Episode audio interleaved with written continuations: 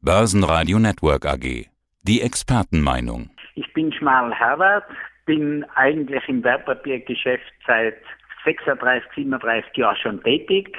Meine Haupttätigkeit war Fondsmanager-Tätigkeit für 30 Jahre im Rahmen der Tirol Invest. Jetzt als Fondsberater tätig für zwei Fonds der EAM, Erste Asset Management und ab und zu natürlich habe ich auch in früheren Zeiten Kunden beraten. Herr Schmal, wenn wir uns die Schlagzeilen des heutigen Tages anschauen, ich habe den Eindruck, die passen so ein bisschen zu dem tristen Möchtegern Sommerwetter. DAX ausgebremst, Asien mit Verlusten, trübe Aussichten und so weiter. Aber zumindest soll ja das Wetter besser werden in den kommenden Tagen. Bleibt die Stimmung an den Börsen dagegen verhalten? Ja, man muss jetzt sagen, ich sehe das ein bisschen anders. Die Stimmung an den Börsen ist sehr gelassen derzeit, positiv gelassen. Wir haben ja gerade in den Indizes in Europa und USA All-Time-High-Kurse an fast allen Märkten. Das oh, trotz großer Belastungsfaktoren, die es auch gibt, wie Inflation und so weiter und so fort, wie politischen Problemen in Europa, wie Covid-Folgen und so weiter und so fort. Das heißt, eigentlich sind die Börsen in einer sehr, sehr guten Stimmung, wenn ich halt die Sentimentindikatoren anschaue. Eigentlich. Aber Sie hatten mir im Vorgespräch verraten, Sie schauen auch auf den Economic Surprise Index. Vielleicht als Vorbemerkung, die wenigsten Hörer werden den kennen. Woher kommt der und was sagt er aus?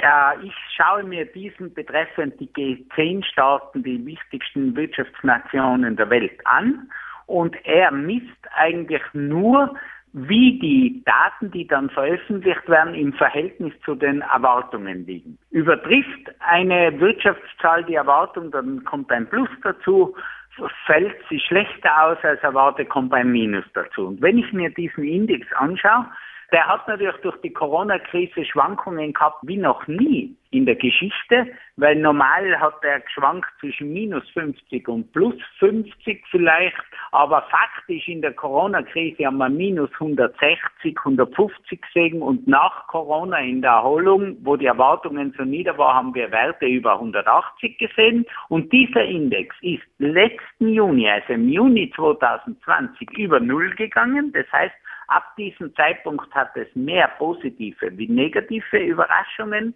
bei den Datenveröffentlichungen gegeben und dann war er immer auf einem Niveau von über 40, also auf Werten, wie wir sie zuvor in der positivsten Zeit nie gehabt haben.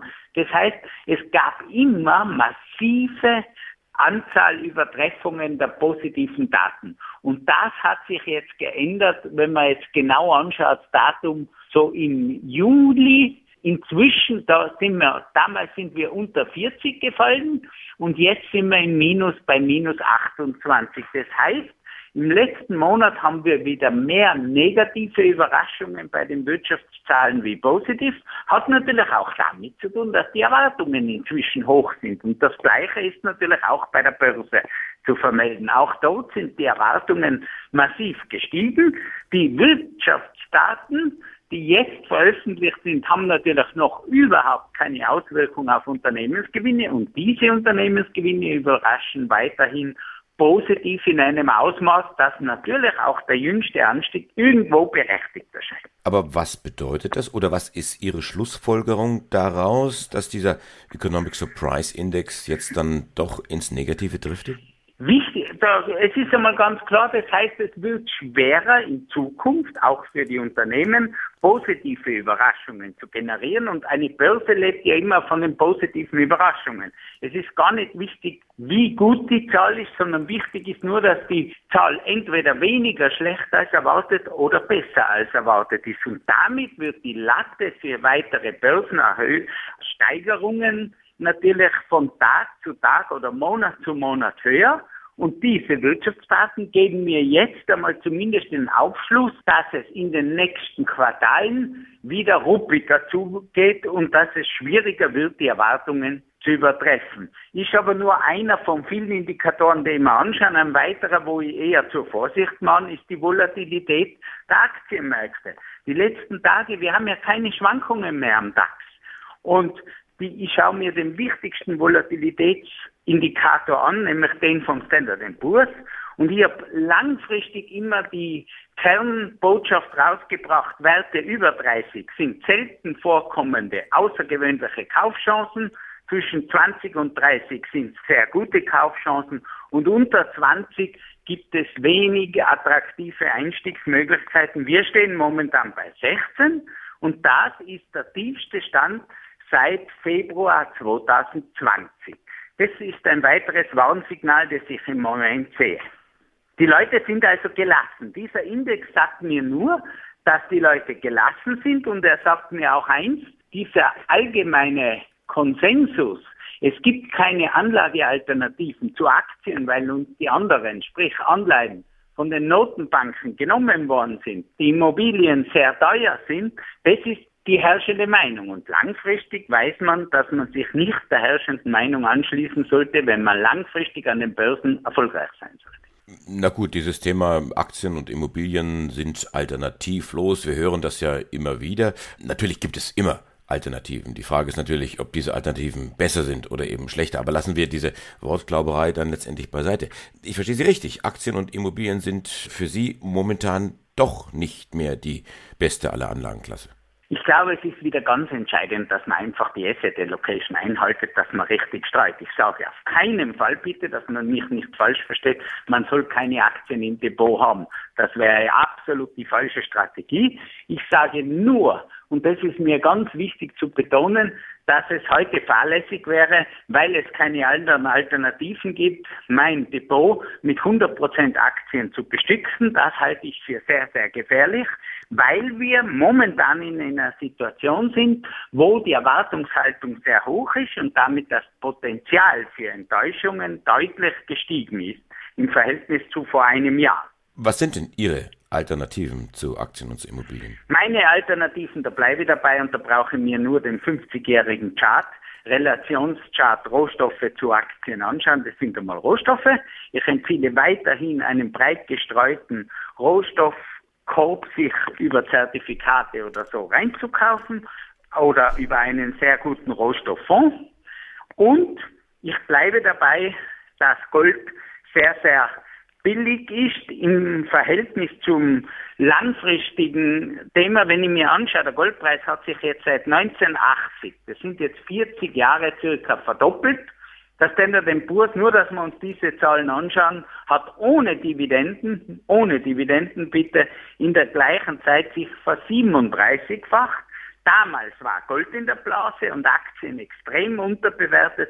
Heute sage ich, sind Aktien relativ teuer und Gold eigentlich billig, weil in diesem Kontext. Also ich halte es für wichtig, die Beimischung von Gold und Rohstoffe nicht außer Acht zu lassen und doch mindestens insgesamt 20 Prozent in dieser Asset-Klasse Gold-Rohstoffe zu platzieren. Bei diesen Stichworten Rohstoffe, Inflation, Preisentwicklung, Rohstoffmangel letztendlich dann auch irgendwo auch, kommen wir einfach auch zum Thema Inflation, wo die Notenbanken mantrahaft immer wieder sagen, die Inflation schaut nur mal kurz vorbei, das wird wieder verschwinden. Stimmt das denn? Diesmal glaube ich nicht. Es ist diesmal wirklich, es sind natürlich die Lieferketten, die nach Corona gestört sind. Das ist das einmalige Ereignis und dass die Preise vor einem Jahr schwer vernünftig messbar waren. Deswegen ist der Basiseffekt natürlich ein Thema. Nur, ich sehe Knappheit in verschiedensten Branchen, die uns alle täglich betreffen. Das ist, wenn man mit Kleinfirmen redet, im Baumaterialsektor, sie können keine Preise mehr halten, sie können keine Preise kalkulieren. Ich erwähne aber den entscheidenden Punkt und der verlasst uns wie das Amen im Gebet in den nächsten 20 Jahren nicht. Das ist das Thema Klima. Klimaschutz. Wir müssen viel investieren und das wird kosten. Das wird unser Leben generell verteuern und in einem Umfeld, wo wir mit Inflationsraten vielleicht zwischen drei und fünf Prozent leben müssen, würden sich langfristig die Notenbanken nicht erlauben können, vielleicht ein Jahr oder zwei, aber nicht länger, die Zinsen auf Null zu halten. Und es könnte, weil sonst flüchten ja alle wieder in die Assets, und das könnte dann zu galoppierender Inflation führen, wenn die Masse des Volkes den Geldwert endgültig hinterfragt. Und die Aufgabe der Notenbanken ist, so ein Verhalten dann zu verhindern und doch rechtzeitig den Sparern einen Teil Den ganzen werden sie ihnen nicht geben, aber einen Teilersatz für Sparen zu geben, es kann nicht sein, dass der Sparer jedes Jahr vier bis fünf Prozent an Geldwert verliert, weil das würde ja in einem in zehn Jahreszeitraum eine Halbierung des Kapitals bedeuten. Das heißt, die Zinswende, wenn ich Sie verstehe, kommt dann doch eher als gedacht. Wann? Ich bin der Meinung, dass sie eher als gedacht kommt, obwohl die Notenbanken natürlich eh in den nächsten Monaten nach wie vor das Gleiche betonen werden. Vorsicht, Vorsicht, Vorsicht, Corona ist noch da und so weiter. Ich traue den Äußerungen der Notenbanken nicht. Und natürlich ist der Staat ja auch interessiert, eine gewisse Inflation zu haben, ohne dass es die Leute zu stark merken. Weil nur dann kann er sich entschulden. Wenn sie es zu stark merken, flüchten sie in Assetwerte und dann kommt es zu galoppierender Inflation. Also das Ziel muss sein, die Inflation höher zu halten wie jetzt und doch sie in einem Bereich zu halten, wo die Masse noch keine Angst kriegt vor der steigenden Inflation. Und das werden wir in den nächsten Jahren erleben. Der Mangel an Rohstoffen und auch bei Computerchips treibt mittlerweile seltsame Blüten. Autobauer verbauen angeblich Fake-Chips, um überhaupt die Autos auf die Straße zu bringen. Die Preise für Produkte wie, keine Ahnung, Holz, Sand, Zement gehen durch die Decke. Kann man so sagen, in der Krise zeigen sich die wahren Charaktere. Wie gefährlich sind diese steigenden Rohstoffpreise, fast schon Wucherpreise? Ja, man muss jetzt dazu sagen, wir waren es nicht mehr gewöhnt, dass Rohstoffe auch steigen können. Wenn ich mir denke, wie viele Leute auf der Welt heute sind und Rohstoffe brauchen im Verhältnis zu früher, dann muss man sagen, dann darf man auch nicht verwundert sein, weil der Rohstoffpreisanstieg ist ja nicht hoch gewesen. Er ist nur hoch gewesen gegenüber den Tiefständen letzten Jahr. Aber wenn wir uns anschauen, wo waren die Rohstoffe im Jahr 1990, da muss man fast sagen, der Rohstoffindex, der Commodity Index von Goldman Sachs ist gleich hoch wie 1990. Das heißt, wir haben uns einfach gewöhnt, dass Rohstoffe zur Verfügung sind in unbegrenztem Ausmaß und in jeder Krise sind die Preise wieder gefallen. Und es war für uns sehr, sehr bequem, so einfach eine Wegwerfgesellschaft zu entwickeln, das große Thema wird sein Recycling in den nächsten Jahrzehnten, ein ganz entscheidendes Thema, auch im Rahmen des Klimaschutzes. Und wir werden uns eben gewöhnen müssen, dass Rohstoffpreise steigen. Wenn sie zu schnell steigen, können es die Leute nicht leisten und irgendwann fallen die Notierungen hier wieder. Aber das, was momentan passiert, ist eigentlich nicht so überraschend, sondern wenn man den langfristigen Trend sieht, eigentlich normal. Und wir werden mit dem leben müssen, dass es temporär Phasen gibt, wo Rohstoffe eben auch steigen, vielleicht so ähnlich wie manchmal auch die Aktienkurse. Da beschwert sich niemand. Das ist ja das Lustige, wenn Aktienkurse oder Anleihenkurse in exorbitante Höhen steigen. Das stört niemand. Wenn Rohstoffe einmal 20 bis 30 Prozent steigen, dann haben wir eine große Aufregung weltweit. Es wird alles teuer. Wo sich auch niemand äh, beschwert, wenn die Unternehmensgewinne steigen. Und das sind sie ja auch. Da haben wir an der jüngsten Bilanzsaison gesehen. Die Unternehmensgewinne waren letztendlich sensationell. Geht das jetzt so weiter? Geht diese Hosse bei den Unternehmensgewinnen und letztendlich auch bei den Aktienkursen weiter? Oder ist es doch irgendwo auf Sand gebaut?